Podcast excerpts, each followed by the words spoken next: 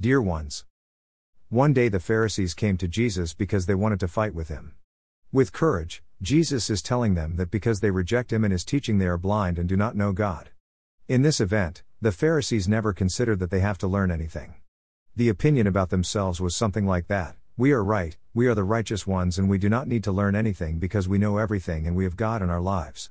It was an attitude of self sufficiency and arrogance which was making them miss the chance to know God more personal, deeper, closer, in his new revelation given to anyone who believe in him and miss the chance that God to live in them coming of the Holy Spirit in the heart of man.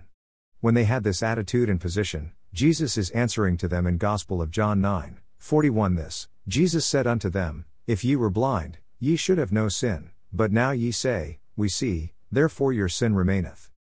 In our days are many Christians and even Christian leaders, from church and outside of it, who have the same position and attitude like the Pharisees described above.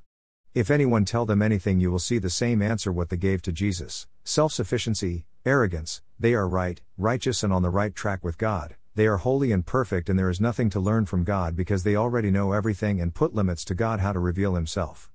This kind of attitude is defined by Jesus as sin.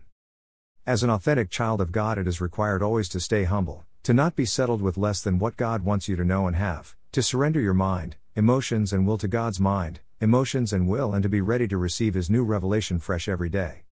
It is very important to have a teachable attitude and to recognize that you have still so much to grow and learn in relationships with Christ.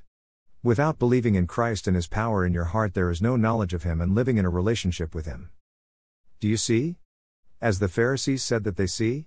Or do you need Christ to open your mind and eyes, ears of the heart to see Him at work, to know Him like never before, and to receive new revelation from Him every day?